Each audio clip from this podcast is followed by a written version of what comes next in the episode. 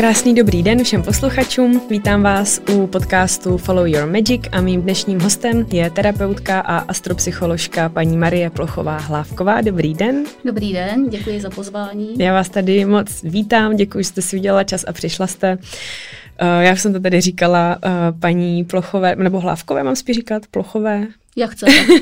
Vyberte si jedno Že jsem jméno. Uh, asi, dobře, tak mám říkat paní Plochové, protože takhle se jmenuje i váš muž. Ano. Uh, takže jsem to vlastně už říkala, když přišla, že jsem dneska asi poprvé opravdu lehce nervózní, že poprvé tady mám hosta, se kterým um, nejsme na přátelské úrovni. Uh, vlastně já jsem byla u paní Plochové jednou i na terapii, takže si zachovávám uh, respekt vůči ní a musím teda říct, že uh, její práce mi změnila život a řeknu vám k tomu brzo víc.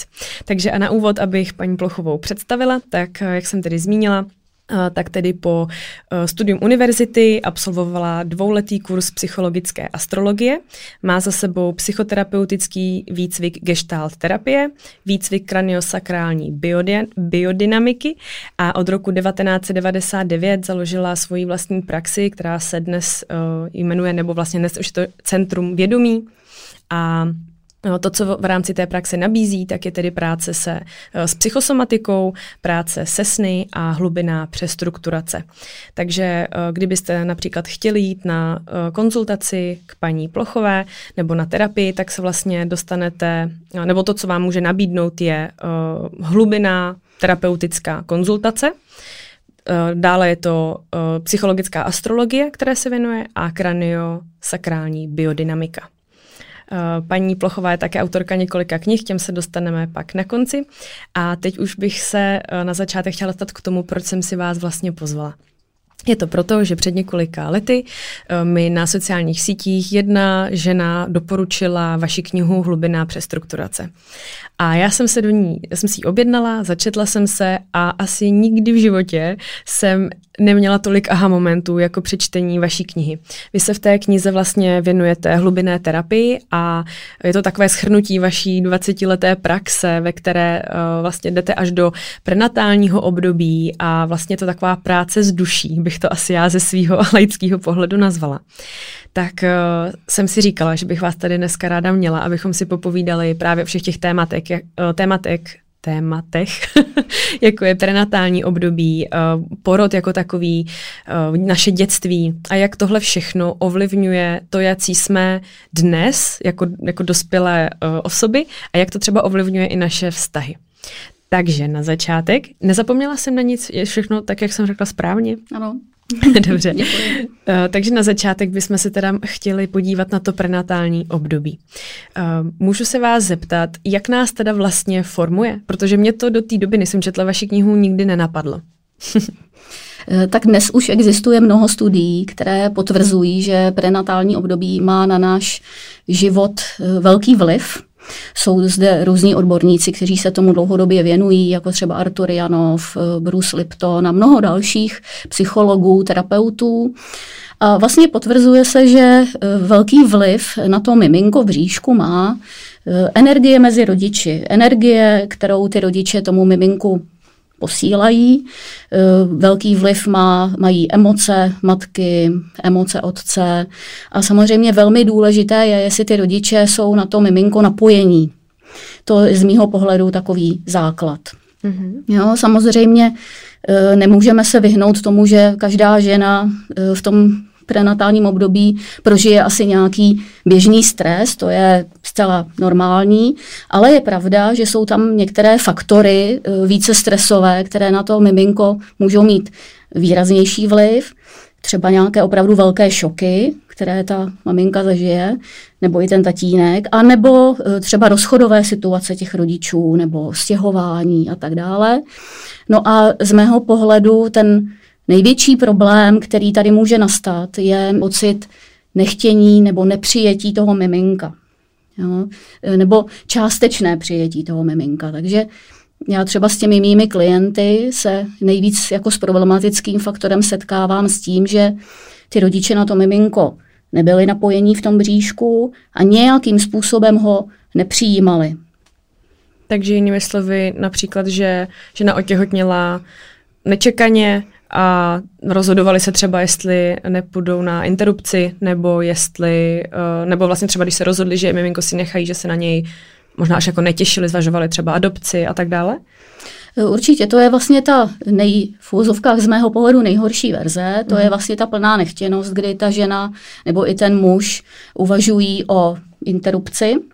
E, jsou tady ty příběhy, kdy e, chvíli uvažují o interrupci, pak se to rozmyslí a tak dále, ale už ten moment e, toho, že ty rodiče to dítě nechtějí a vlastně uvažují o tom, že ho zabijou, když to řeknu takhle na tvrdo, Eh, tak je to potom pro ten následný život velký problém. Mm-hmm. Jo, je tam samozřejmě pak i ta nechtěnost částečná, eh, kdy ani ty rodiče neuvažují o interrupci, ale prostě třeba eh, se vzali z rozumových důvodů, nebo vzali, nejsou na to miminko napojení úplně emocionálně, protože třeba na to těhotenství nejsou ještě psychicky připravení.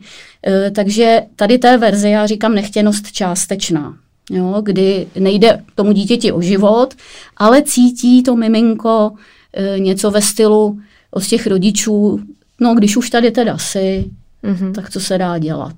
Mm-hmm. No a to je samozřejmě taky problém, mm-hmm. jo, protože to miminko potom jakoby vyrůstá s tou informací, že vlastně si není jisté, jestli tady má místo na světě, Eh, jestli je vítané, eh, pochybuje o tom a vlastně tady ty zážitky se potom můžou otisknout do jeho dalšího života.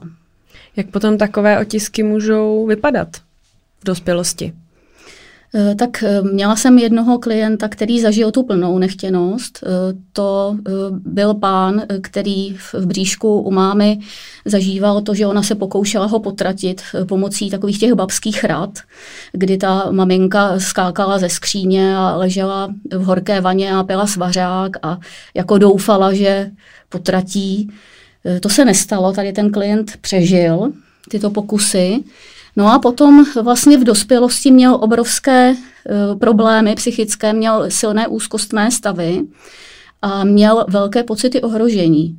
To znamená, měl pocit, že všude číhá nebezpečí, když se s někým setkal s nějakým člověkem, tak hned jako očekával, že ten člověk uh, na něj bude nějak zlý uh, a tak dále. Projektoval si vlastně na ty vnější okolnosti ohrožení, i když tam to ohrožení reálně nebylo.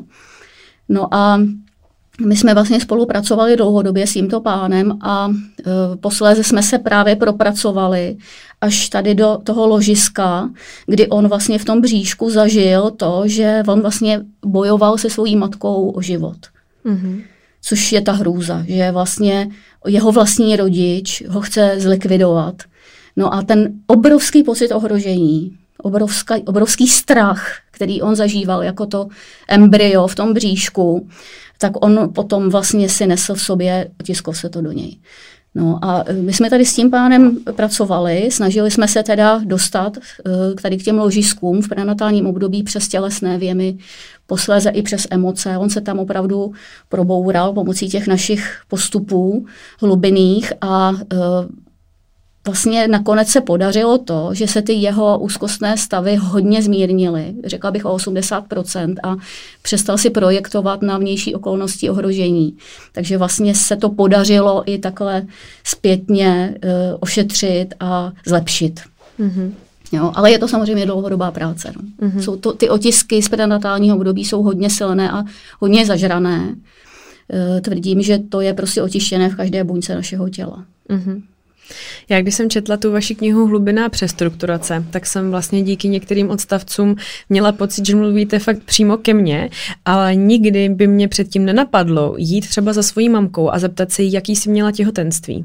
A mhm. vlastně až skrz tohle jsem se dozvěděla, že například tam bylo odloučení vlastně od mýho táty už během těhotenství nebo další mm. věci, které ovlivnily to, jaká třeba dneska v dospělosti jsem. A já jsem vůbec nechápala, z čeho to vyplývá, kde to vzniklo, když řeknu, se mi nikdy nestalo, mm-hmm. co jsem byla na světě. Nic, co by mi dalo jako důvod se cítit, jak se cítím. Třeba, že jsem přesvědčená, že mě lidi ne, nemůžou mít rádi, třeba například. Mm-hmm. A mhm. nikdy by mě do té doby nenapadlo, že by to mohlo mít nějakou souvislost už jako s prenatálním obdobím. Ano, ano, to jsou přesně ty částečné nechtěnosti, kdy třeba rodiče se rozchází, během těhotenství a vlastně ten rodič, který ty rodiče, kteří se rozhádají, samozřejmě v ten moment nejsou na, na to miminko napojení a možná jim se myhne v hlavě ta myšlenka, teď je to vlastně komplikace, že tady má být to dítě. Mm-hmm. Jo, a tady to všechno vy e, cítíte v tom bříšku a tam může vzniknout ta pochybnost o tom, jestli vás někdo má rád nebo jestli jste hodná lásky. Mm-hmm. Když vlastně vám to vůbec nedochází, že to může vzniknout tam. Mm-hmm. Když se na to teď podívám zase z druhé strany, když eh, teda nebudu mluvit za jedince, kteří přijdou například tady na terapii eh, s nějakým takovýmhle problémem, který neví, odkud pramení, tak eh, pokud na druhé straně je teda ta maminka nebo ti rodiče, kteří mají třeba hezký vztah, mají se rádi, ale opravdu otěhotní třeba nečekaně a jsou třeba v tíživé finanční situaci. Hmm. Um, máte k tomu nějaký pohled na věc, když teď vlastně řeknu třeba posluchačky ví, že uh, tohle, tahle energie, vůbec ta dynamika toho vztahu ovlivňuje potom to miminko, jak z toho nebýt třeba úplně moc špatné, protože stát se může ledat, co mm. um, když to jakoby vědí, že to miminko můžou takhle obtisknout do něj mm. něco, uh, abyste zase třeba až moc jako nevyčítali a moc se tím nestresovali? Uh, určitě, protože jsou různé situace, já rozumím tomu, že ty maminky se do té situace mnohdy nedostanou dobrovolně. Uh, doporučuju jednu zásadní věc, oddělit ty svoje vlastní těžké pocity od toho miminka. Jo? To znamená zkusit vnitřně si říct, milé miminko, já teď prožívám těžký období, tady tvůj táta prostě mě opouští, eh, pochybuju, co dál, ale prosím tě, tebe se to netýká. Mm-hmm.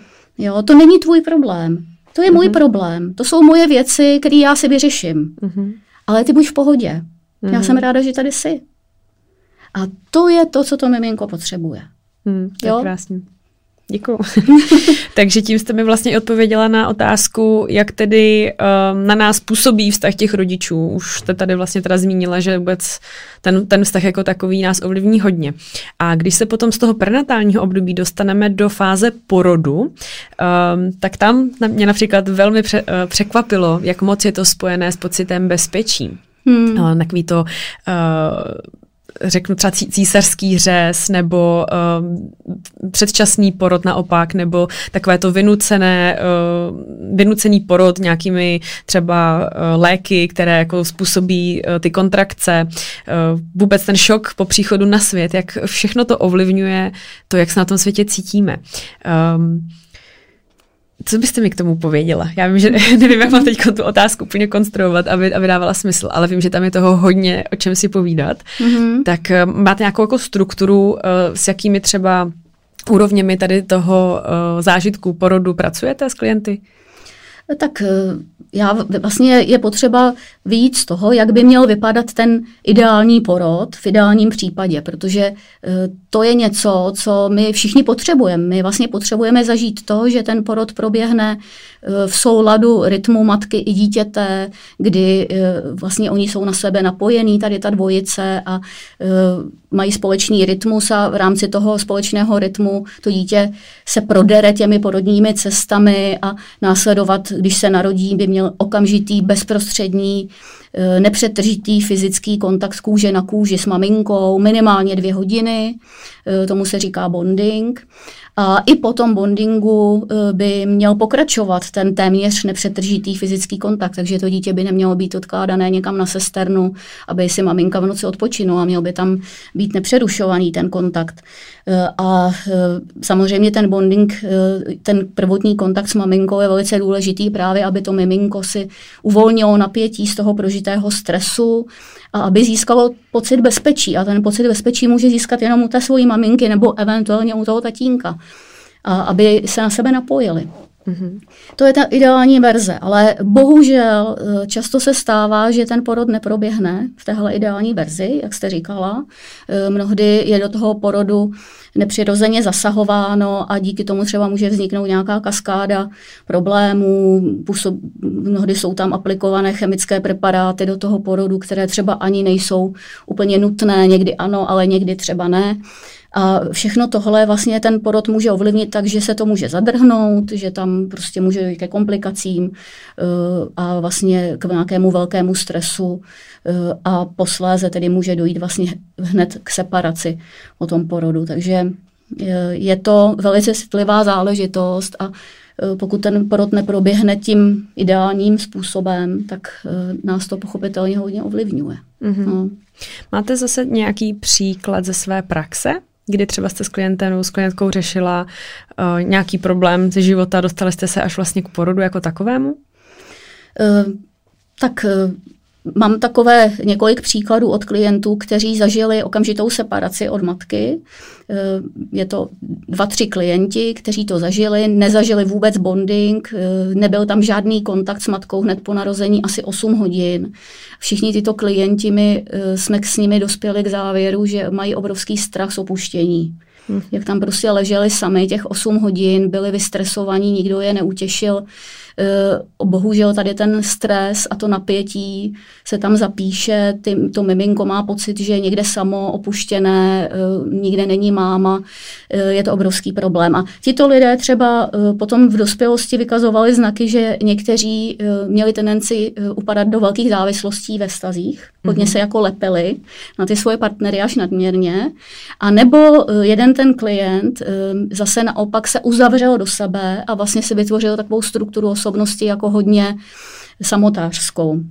A vlastně se všemi jsme tady dospěli k závěru, že tady to mohlo ovlivnit právě ten porod. Mm-hmm. Jo, samozřejmě pak jsou tam v tom životě i další faktory, které to mohly ovlivnit, ale ten porod, ten šok z té separace je opravdu hodně traumatický a docela se to podceňuje, si myslím stále. Hodně lidí to zažilo, jo? hodně lidí stále to zažívá, nebo přichází klienti, kteří mi referují, že separaci zažili jako samozřejmost. A uh, už v ten moment v sobě mají nějaký stres, vlastně neuvolněný po tom porodu. No. Mm-hmm. Ale mám i třeba jiné případy, eh, jestli můžu, eh, klientka, která přišla s takovými zvláštními úzkostmi a eh, strachy, nesnášela tlak na výkon, když ji třeba máma poslala do města, aby rychle šla něco obstarat, tak ta klientka se postavila na zadní, prostě nebyla schopná, připadla jí úzkost, nebyla schopná opustit dům. A už od dětství měla problém třeba, eh, když byla dítě, jít ráno z domova a večer zase se vrátit z pískoviště domů. No a my jsme dospěli tady s tou klientkou, jsme kutali, kutali, hledali jsme souvislosti a dospěli jsme k tomu, že byla vyvolávaný porod ona, že zažila vyvolávaný porod jako dítě, že ta maminka eh, byla asi pět dní po termínu porodu a lékaři řekli, že se ten porod musí vyvolat. Nebyl k tomu daný žádný zdravotní důvod, byla v pořádku i dítě, ale prostě lékaři se rozhodli, že porod vyvolají, dali jí nějaké ty vyvolávací injekce, porod nepostupoval, začali skákat na břicho, proběhla tam ta Kristellerová exprese, která je vlastně zakázaná oficiálně non lege gratis postup, ale proběhlo to tam, tlačili na břicho, skákali na břicho, dítě se narodilo celé vyšokované, modré, matka byla úplně v šoku.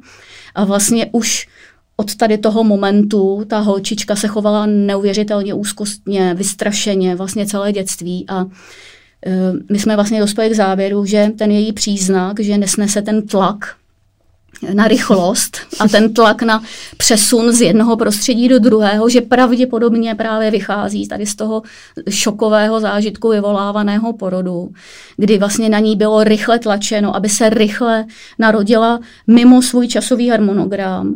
E, vlastně bylo to takové jako psychologické znásilnění z mého pohledu, nebo ten vyvolávaný porod bych takhle vnímala. A ona vlastně v momentě potom dospělosti, kdy je na ní vyvinutý jakýkoliv tlak, i třeba oprávněný, tak prostě se zašprajcne a naskočí obrovská paralýza. Mm-hmm. Jako vlastně byla zřejmě sparalizovaná při tom porodu. Mm-hmm. No. Takže mnohdy některé naše eh, jako příznaky, které bychom vůbec nás ani nenapadlo, že můžou souviset s porodem, tak uh, můžou s tím porodem souviset, mm-hmm. pokud byl komplikovaný. Mm-hmm. Pokud takhle s klientem nebo klientkou přijdete tedy na zdroj těch aktuálních problémů, eh, je tam tedy způsob, jak s tím i pracovat? Eh, protože mnohdy mám asi zkušenost s tím, že se nějakým způsobem píjíte po uh, zdroji nebo kořenu té komplikace, kterou prožíváte, ale vlastně jenom to zjištění, co je teda důvodem, nestačí. Tak by mě zajímalo, uh, jak to probíhá u vás, jestli potom vlastně u toho zjištění to končí ta práce, anebo potom s tady tím zjištěním důvodem je třeba takovýhle eh, vyvolávaný porod, nebo důvodem je něco jiného, tak jestli se potom s tím pracuje dál, aby se v tom reálném přítomném čase ta komplikace už neopakovala. Ano. Eh, to je velice důležitá otázka, protože máte pravdu v tom, že jenom to uvědomění, když my to jako objevíme, tak to nestačí, bohužel. Jo, bylo by to hezký, jo, mhm. kdyby tím, že si něco uvědomíme, jsme se zároveň i uzdravili psychologicky. E, takže já jsem dospěla během té svojí praxe k závěru, že abychom si opravdu zpracovali ty příznaky, tak je potřeba se dostat eh, v hloubce k těm původním emocím, a nebo k těm původním fyzickým věmům, které, které v nás jsou uložené.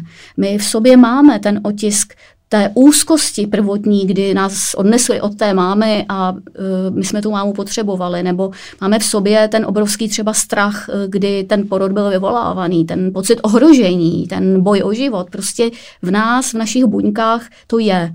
Tady ty emoční a tělesné otisky. Takže my se pokoušíme s klienty propracovat pomocí těch našich postupů do hloubky až tady k těm emocím a k těm tělesným věmům a ty emoce a ty tělesné věmy prostě z toho těla vypustit. Mm-hmm. Je to někdy dlouhodobější proces, nejde to určitě na lusknutí prstu, ale e, pomalinku se prokutáváme do hloubky a mnohdy právě z toho, nebo velice často z toho klienta posléze začnou vylízat pocity, které přesně patří do toho místa. On najednou se prostě cítí jako v nějakém tom bříšku nebo najednou má přesně ten pocit e, tlaku nebo ohrožení na životě a dokáže si to prožít. Takže tím, že my si to s těmi klienty prožíváme nebo pokoušíme jim pomoct, aby si to prožili, tak vlastně ty příznaky potom následně mizí. Hmm. Já uh, zase tady otevřu trochu ze svého nitra. Hmm. A, ale, ale mě třeba dávalo právě hodně velký smysl. Pamatuju si to úplně jasně, když jsem četla kapitolu, ve kterém právě porod um, řešíte a tam, se, tam jste psala, že um, jak teda ten porod může ovlivnit nějakou aktuální situaci a jeden z příkladů tam eh, byl uvedený, že to může být například problém s autoritami, pokud je to vyvolávaný porod.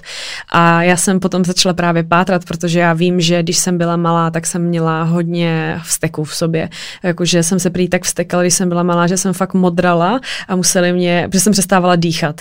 A že uh, vlastně jako v dětství třeba přibližně do 8 let si pamatuju, že jsem furt do všeho chtěla kopat, furt jsem se chtěla prát a hmm. byla jsem vlastně strašně vsteklá a hmm. agresivní a nevěděla jsem proč na všechny ve třídě a tak. No a Vůbec jsem nedávala autority, na učitele jsem byla sprostá, prostě když mi někdo řekl, že mám něco dělat, já to úplně jako z duše nenáviděla a vlastně mm. mi to dělá problém doteď, že uh, fakt musím jako přirozeně k tomu člověku mít veliký respekt, uh, ale pokud uh, je to někdo, kdo si jako hraje na to, že chce být má autorita, tak to mi vadí. Takže třeba mm. i v zaměstnání jsem měla problém uh, dostávat tedy příkazy, co mám vlastně dělat a i proto možná pracuju vlastně na volné noze, protože je mi v tom mnohem lépe. A vlastně díky vaší knize jsem se dopracovala k tomu, že jsem si právě jednou takhle s mojí mamkou popovídala o tom, jaký byl uh, tedy nejenom to prenatální období, ale i ten porod. No a dozvěděla jsem se taky, že vlastně jsem byla přenášená celkem dlouho a že se mi vůbec nechtělo na svět a že i přes nějaká, nějaké jako tedy léky uh, prostě ten porod nebyli schopni vyvolat, takže na to šli taky silou právě takhle, jak to tady popisovala a uh, jako úplně mi to zapadlo do toho, že vlastně někdo rozhodl za mě, že já jsem jako cítila, že vlastně se mi se možná asi moc nechce, nebo nevím, zase to asi souvisí s tím prenatálním obdobím a že uh, vlastně někdo rozhodl vyloženě za mě. Tak, uh, tak to mi tak jakoby vlastně víte co, samozřejmě eh, tohle nejde nějak, eh, tady ta moje zkušenost nejde nějak eh, vědecky ověřit, to je jenom prostě nějaká moje zkušenost, ale ve chvíli, kdy jsem četla zrovna tuhle část, tak vím, mm. že mi úplně zapadl fakt velký puclík mm. do mý hmm. skládačky, že mm. jsem prostě věděla, že to je ono, protože jinak nemám vlastně důvod nemít ráda autority. Jo, jo, tak... to s tím určitě může souviset. No. Tam je největší problém u toho vyvolávaného porodu, že oni vám nadiktují, kdy se máte narodit. Mm. Že oni nerespektují ten váš vlastní vnitřní časový harmonogram. Mm-hmm. Mm. No já když se třeba s někým bavím o kariéře, tak moje nejčastější argumenty, proč jsem ráda, eh, ne, jakoby ne zaměstnanec, ale, ale ráda na, hmm. na jako vlastně podnikám na sama na sebe, je, že vždycky říkám, já nesnáším, když někdo rozhoduje o tom, v kolik mám mít v práci, v kolik jdu domů, kolik si mám vydělat, jestli budu mít o víkendu volno nebo na svátky volno, to je, o tom si hmm. prostě mám jako obrovskou potřebu si o tom rozhodovat sama. No vidíte, tak tady ten porodní otisk pravděpodobně vykukuje. Já si, a, a to jsem fakt zjistila třeba díky té knize, takže hmm. tím chci znova posluchačům a posluchačkám doporučit vaši knihu Hlubiná přestrukturace. Pojďme se tedy dostat od eh, porodu k dětství. Eh, jak ovlivňuje například naše eh, tvorbu nějaké naší osobnosti to, když je tam přítomný jenom jeden rodič? Mm-hmm. Samozřejmě v dnešní době je spousta dětí, které vyrůstají jenom s jedním rodičem. No, záleží na těch okolnostech. Jo. Pokud vlastně tam dojde k tomu, že ten druhý rodič to dítě odmítne, to znamená, že vlastně nechce ten kontakt s ním mít, tak je to určitě pro to dítě velký problém. Jo, pokud tam je o tom, že třeba ten jeden rodič zemřel, nebo prostě není přítomný z nějakého jako logického důvodu, eh, tak si myslím, že to pro to dítě je jako celkem se to dá s tím pracovat, ale pokud je tam odmítnutí tím rodičem, což s čím já se setkávám, Eh, tak eh, tam vznikne obrovský eh, hluboký deficit blízkého kontaktu s tím rodičem a velmi je zasaženo sebevědomí toho dítěte. I když třeba si to vůbec nepřipouští, Eh, ani to neví, naučí se s tím žít, dejme tomu, ale my potom s těmi klienty vlastně eh, objevujeme, že přichází s nějakými třeba běžnými problémy a najednou my zjistíme, že ten klient si v sobě tu díru eh, na tom sebevědomí díky chybějícímu rodiči prostě nese. Mm-hmm. Když tam jsou oba rodiče, ale nefunguje to. Je to například uh, toxické prostředí plné křiku nebo násilí. Tak samozřejmě, a, a jako, je mi jasné, co mi k tomu povíte, to hmm. samozřejmě není vůbec jako zdravé prostředí pro vývoj dítěte, ale z tady toho pohledu vašeho, hmm. Uh, to, čemu se věnujete, ta hlubiná terapie. Hmm. Eh, tak záleží asi na té míře, jak to prostředí je toxické. Samozřejmě, že v každé rodině se mohou dít nějaké stresové věci, eh, může se tam rodiče občas pohádat a tak dále, ale z mého pohledu nejdůležitější je, eh, aby to dítě mělo v rodině pocit bezpečí, aspoň v těch momentech, kdy tam to je možné a aby mělo možnost se někomu svěřit se svými strachy, aby oba ty rodiče vnímali to dítě, naslouchali mu a dali mu prostor sdílet eh, svoje pocity. Pokud to tam je, tady ta možnost uvolnění eh, toho dítěte u rodičů, tak většinou se ukazuje, že nedochází k takovým jako psychickým škodám na tom dítěti, jako když to dítě vlastně tam nikoho nemá. Že ty rodiče ho třeba nevnímají, prostě se hádají mezi sebou a ani to dítě neutěší nezajímají se o to, co to dítě prožívá a to dítě se prostě zapouzdří. Většinou potom ti klienti mi říkají, že se rodičům nesvěřovali. Mm-hmm. A e, to je ten problém, jo? že to dítě vlastně zůstane s tím napětím samo a to napětí v něm prostě je v tom systému nervovém a to dítě vyroste a má v nervovém systému napětí, které nebylo nikdy uvolněné. A tady to napětí se potom může přetransformovat do různých problémů psychických nebo fyzických. Mm-hmm. Takže e, nejdůležitější vlastně je, aby to dítě tam mělo toho člověka, u kterého cítí bezpečí a důvěru. Mm-hmm. Mm. Takže tím vlastně znova vlastně asi tak tvrdíte nebo dáváte najevo, že uh, stává se, že v životě je stres, to, jako tomu se nejde vyhnout, je přirozené, že někdy přijde nějaká neschoda nebo i konflikt nebo vypjatá situace z různých důvodů, prostě děje se život, ale důležité je, jak se pak tomu jako rodiče teda postavíme, jak tomu dítěti dáme prostor, ty, ty, ty jeho emoce vlastně vypustit ven. Ano, jestli to dítě má k těm rodičům důvěru a může se u nich uvolnit, anebo nemá. Uh-huh. Je to docela zásadní. No. Uh-huh. Ale vy jste ještě možná i zmiňovala ty vztahy eh, partnerské, kdy rodiče spolu zůstávají a ten vztah je opravdu hodně nefunkční a dlouhodobě nefunkční a ani spolu třeba normálně nekomunikují a nemají se rádi a eh, zůstávají spolu eh, třeba jenom kvůli tomu dítěti. Mm-hmm. Tak mi to mnoho lidí říká na sezeních. Jo, mně ten vztah vůbec nefunguje, to hrozný, ale jenom kvůli těm dětem tam jsem. A to osobně já považuji za velký problém, protože ty děti tam nenachází nachází útěchu oporu, ty rodiče se mezi sebou opravdu nesnáší, nebo uh, hrají různé hry, dominantní, submisivní hry, uh, opravdu velký problém v tom vztahu a to dítě to všechno vidí. To dítě to nasává. To dítě vlastně třeba 18 let nasává nefunkční vztah rodičů a ono vlastně ani neví, jak by mohl vypadat funkční vztah. Mm-hmm. A potom mi tam sedí tady ty dospělé děti uh, a řeší to, že oni neumí vytvořit sami funkční vztah. Protože oni neví, jak vlastně vypadá. Oni uh, nezažili lásku blízkost. Oni třeba vůbec nezažili, že by se rodiče mezi sebou zvěřovali nebo že by si uh, povídali o svých niterních prožitcích. To třeba vůbec ani neví, že to je možné. A potom oni v dospělosti se snaží vytvářet vztahy a ty vztahy můžou být třeba velmi povrchní. Třeba vůbec právě nedokážou v těch vztazích mluvit o svých citech, protože to nikdy neviděli. Hmm. Já když vás poslouchám, mám pocit, že tohle bude jedna z nejposlouchanějších epizod, protože eh, vy fakt, co řeknete, tak já myslím, že se v tom najde skoro každý, protože uh, to je to, to není běžné, to, co tady povídáte, ty funkční vztahy jsou spíš výjimkou, mi přijde.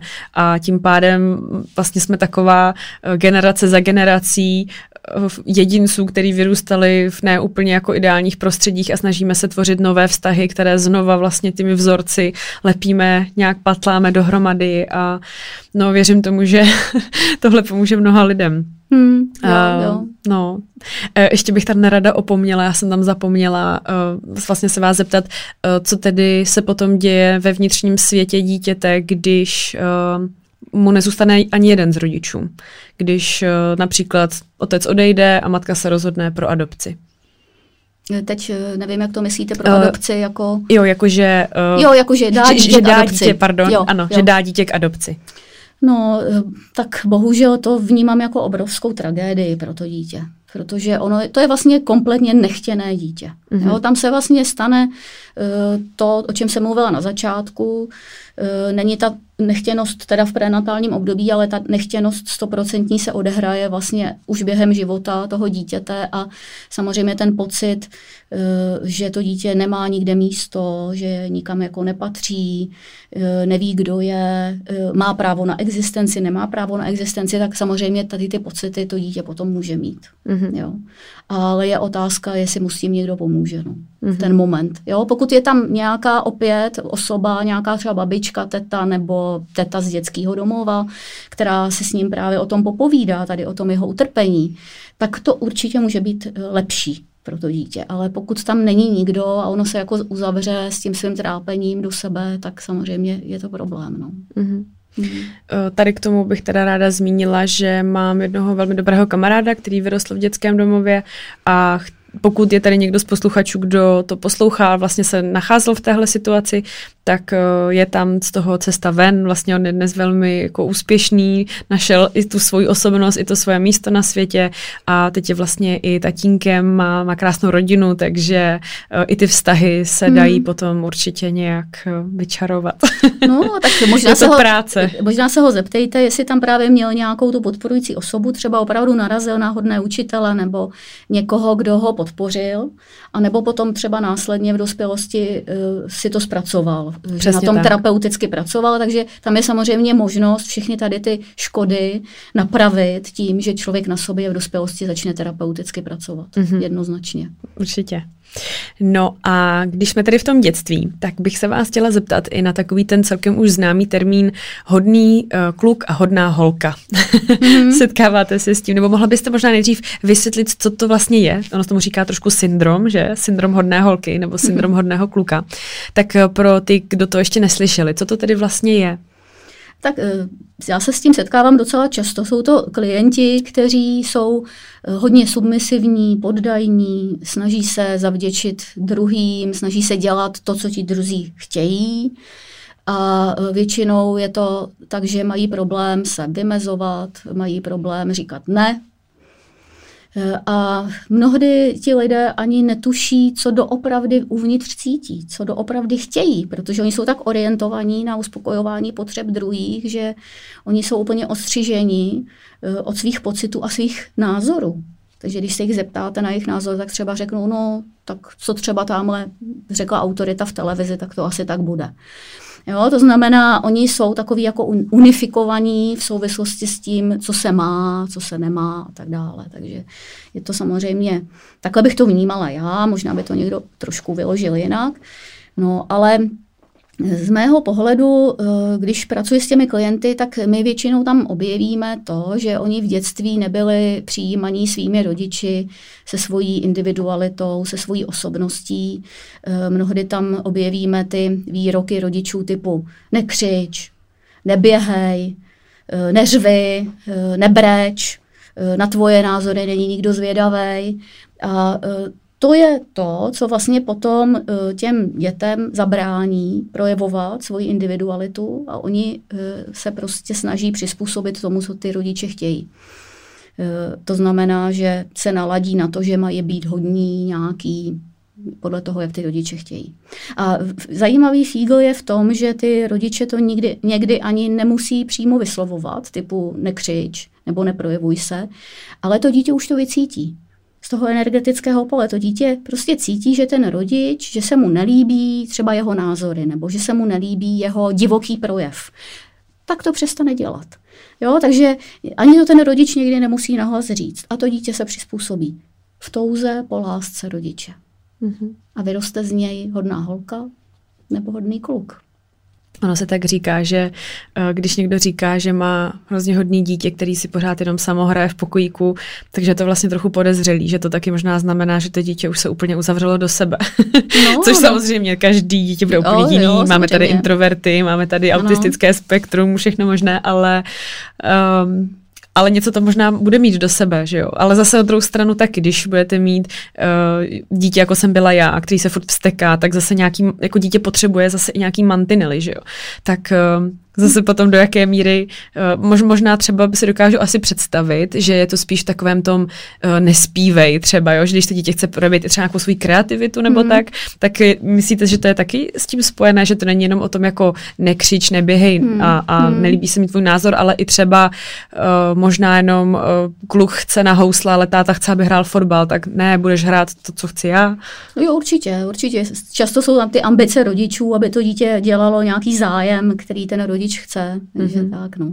Ale eh, když jste říkala o tom, jak vy jste se vstekala, eh, tak já bych třeba jako rodič zase pátrala, eh, co to dítě v sobě má za napětí. Pokud už je to nadměrná míra vzteklosti, tak to znamená, že to dítě v sobě má zřejmě nějaký strach, stres, něco, s čím by se třeba dalo pracovat. Jo. Mm. No, takže je to samozřejmě individuální. Jsou děti, které jsou akčnější přirozeně a jsou děti, které jsou introvertnější přirozeně jednoznačně, ale když je tam přehnaná míra něčeho, vždycky bych pátrala po hlubších souvislostech. Mm-hmm. No a pokud někdo zjistí, že má tady tento syndrom hodné holky nebo hodného kluka, um, nebo takhle, ne, že až, eh, co když to zjistí, spíš um, s jakými otázkami nebo problémy za vámi chodí tací klienti, mm-hmm. co to potom způsobuje v jejich dospělém životě.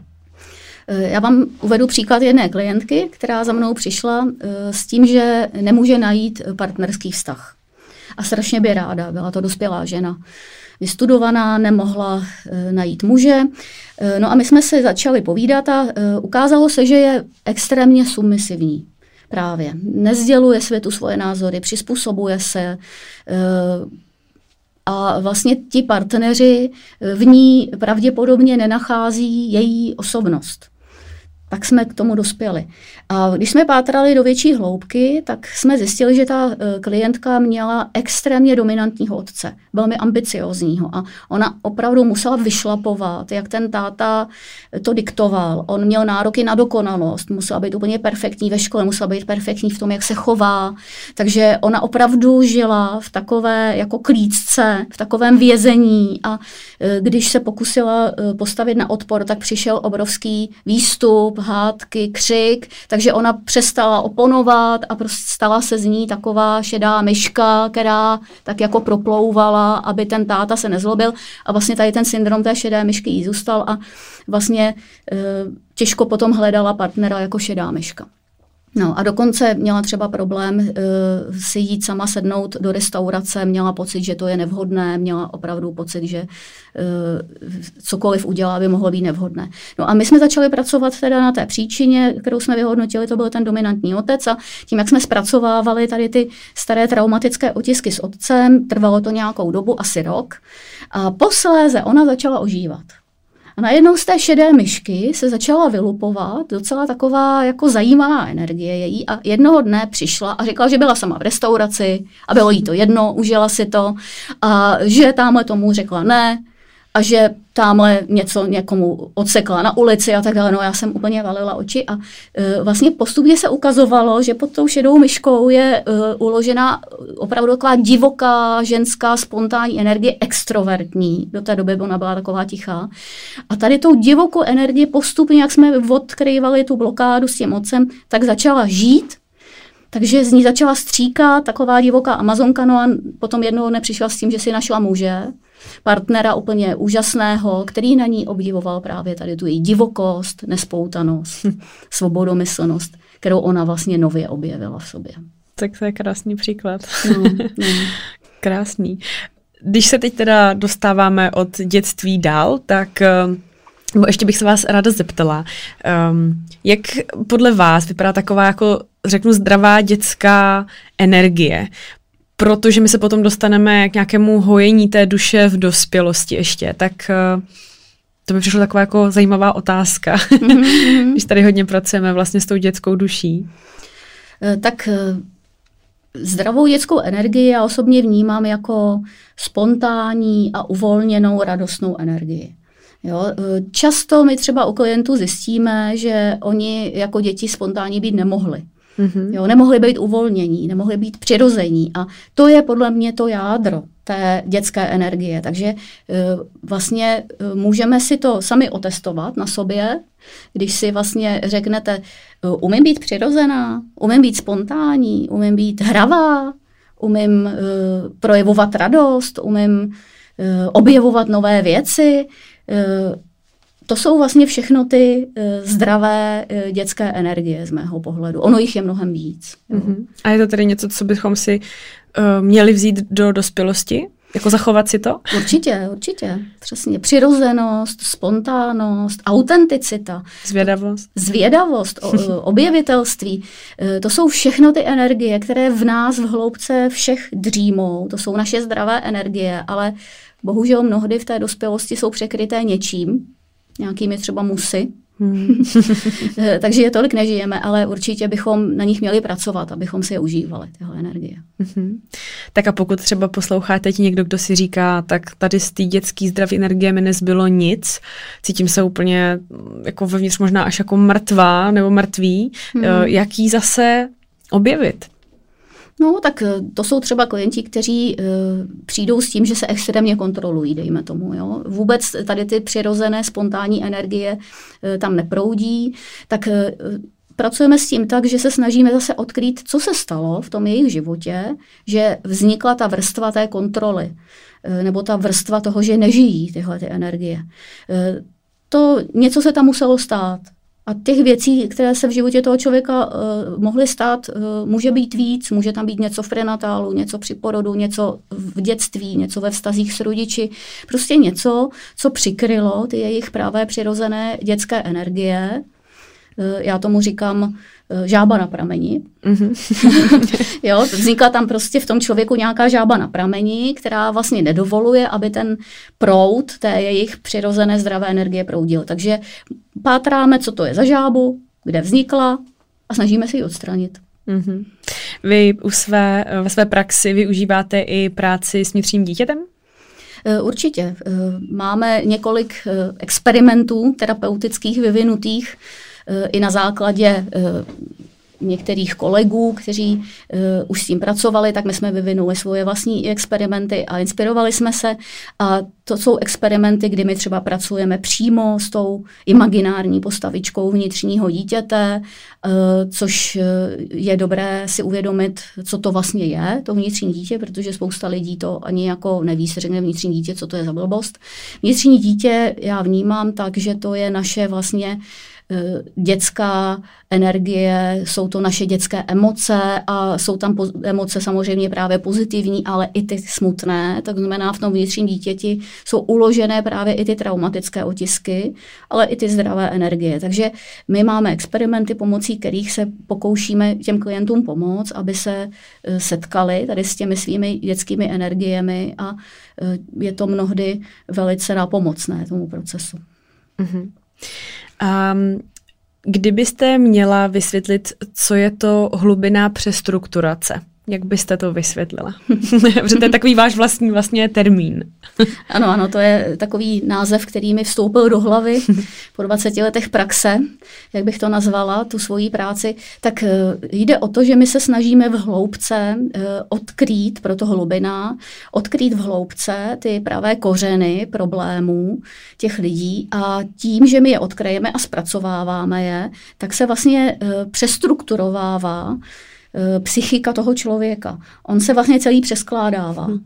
Jo? A mnohdy právě se ukáže, že to, co žil do posud, tak to byl nějaký eh, v uvozovkách nepravý život nebo eh, zablokovaný život a vlastně tam v hloubce my objevíme jádro jeho zdravých energií a přestrukturováváme to a najednou ten člověk vlastně začíná žít úplně jinak. Začíná Eh, žít nově, začíná objevovat svoje pravé talenty a dispozice a eh, někam odcestuje, co si předtím třeba vůbec neodvážil představit eh, a tak dále. Takže proto vlastně ta přestrukturace. Mm-hmm. Já tady mám ještě napsaný seznam vašich knih, ke kterým se taky dostaneme. My se pomalinku blížíme ke konci.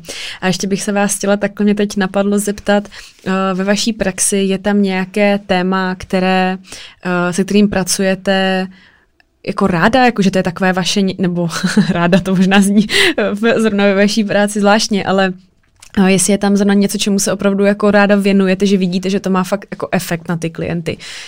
Um, řeknu třeba možná to bude ten, ten porod, možná to je to dětství nebo práce s vnitřním dítětem. Máte tam něco, čemu se věnujete jako speciálně ráda?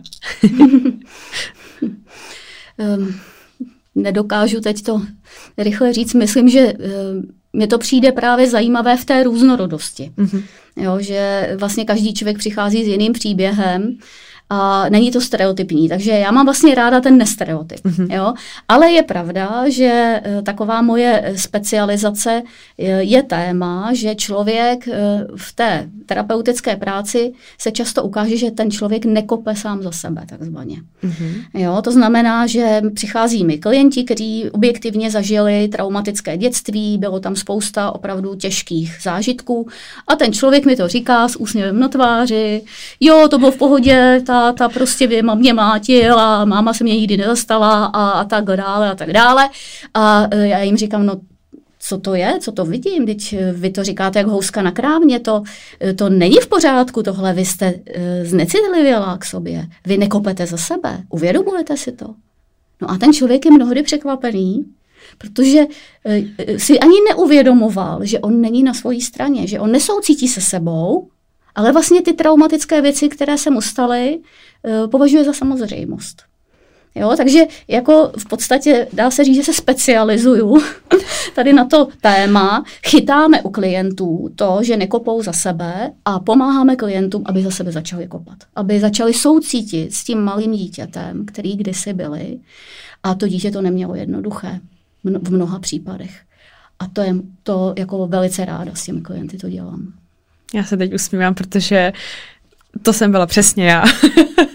já si to pamatuju jako včera, jak přesně tady to jste mi říkala.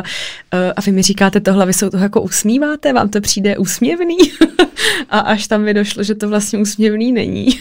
no, hmm, to jako, hmm. no, ano, tak řadím se mezi určitě tyhle klienty. Teda. Ano, a to je velice častý fenomén a myslím si osobně, že to je i důvod, proč třeba nějaké jiné terapeutické postupy těm klientům nefungují, protože oni prostě jsou od sebe odpojení, oni hmm. nejsou na své straně. Hmm. No, já jsem u vás teda byla vlastně jenom jednou a už to teda bude určitě víc než rok, ale i tak si to pamatuju doteď. no, dostáváme se tedy ke konci. Uh, já ještě bych chtěla zmínit tady vaše knihy, tak uh, chtěla byste si vzít slovo a představit je sama, možná to bude lepší, nebo, nebo mám uh, k ním něco říct? Klidně řekněte vy. Protože takhle, já vlastně tedy uh, jsem četla knihu Hlubina a přestrukturace, která se tedy věnuje hlubinné terapii. Je to vlastně to, o čem se tady dneska celý den bavíme, uh, nebo celou hodinu. A teď aktuálně čtu druhou knihu a to je uh, kniha s názvem Volnost letícího ptáka, což je příběh čtyř žen, které postupně odhalují uh, vlastně zdroje nějakých svých trápení a by se to, uh, ne že pojmenovala, ale jako v popisku máte napsáno, že je to takové hledání vlastního života. A ta mě teda taky neskutečně baví, tam se poznávám, tam se u toho dost směju, protože mám pocit, že jsem to taky psala já. ale vy potom máte ještě další tři knihy, které se tady spíš, pokud to dobře chápu, věnují té uh, astropsychologii. No, vlastně dvě knihy jsou astropsychologické, to je to astropsychologie vašeho dítěte a hvězdy a duše, mm-hmm. ale je to taková populárně naučná forma té psychologické astrologie a jsou tam příběhy z praxe. A potom vlastně kniha Léčení duše, ta už je čistě terapeutická, kde právě třeba je i velká kapitola o vnitřním dítěti, Eh, mužském principu, ženském principu, takže to jsou terapeutické knihy. No. Super, no. super. A ještě bych vás chtěla poprosit, jestli byste nám mohla říct, kde vás případní zájemci o vaší práci najdou. Působíme na Praze 2 eh, v ulici pod Zvonařkou a máme tam centrum vědomí, kde vlastně s mým manželem a s kolegyněmi poskytujeme právě služby eh, této hlubinné přestrukturace, ale zároveň i jedna kolegyně dělá kraniosakrální biodynamiku. Mm-hmm, super. Já teda ještě doplním, že uh, najdete veškeré služby na webové stránce www.centrumpomlčkavědomí.cz a tam najdete všechny kontakty, vlastně i e-shop s odkazem na knihy, takže určitě pokud máte zájem, tak bych se ne- nebála vůbec paní Plochovou kontaktovat. A uh, já než se s vámi rozloučím, tak já ještě vždycky každému ze svých hostů pokládám jednu poslední otázku. A to je, a protože tento podcast se jmenuje Follow Your Magic, tak to je otázka, kdy naposledy jste zažila něco opravdu magického? Teď, vám, teď si nevybavím úplně přesně, ale je pravda, že velice magické mi připadá eh, právě vedení těch našich výcviků, kdy předávám tyto informace eh, následovníkům a eh, vlastně jsou to zájemci o tu hlubinou práci s klienty a musím říct, že to mě velice uspokojuje a dostávám se tam do takového jako flow. Myslím si, že to má smysl předávat tady ty informace dál i těm lidem, kteří následně třeba budou někomu pomáhat. To je super, jo, takže to jsme vlastně nezmínili. Paní Plochová vlastně ještě nabízí uh, vlastně výcvik tady té hlubinné přestrukturace. Taky všechny informace jsou na webové stránce. Uh, Zapomněli jsme na něco, nebo chcete ještě něco třeba dodat, než se dneska rozloučíme? Ne, ne, všechno v pořádku. Dobře, tak já vám moc krát děkuji za váš čas a za rozhovor a všem posluchačům určitě dám odkazy na paní Plochovou a na webové stránky do popisku. Takže děkujeme za pozornost, mějte děkuji. se moc krásně. Díky za pozvání, hezký den. Taky díky, nashledanou, nashledanou. a ahoj.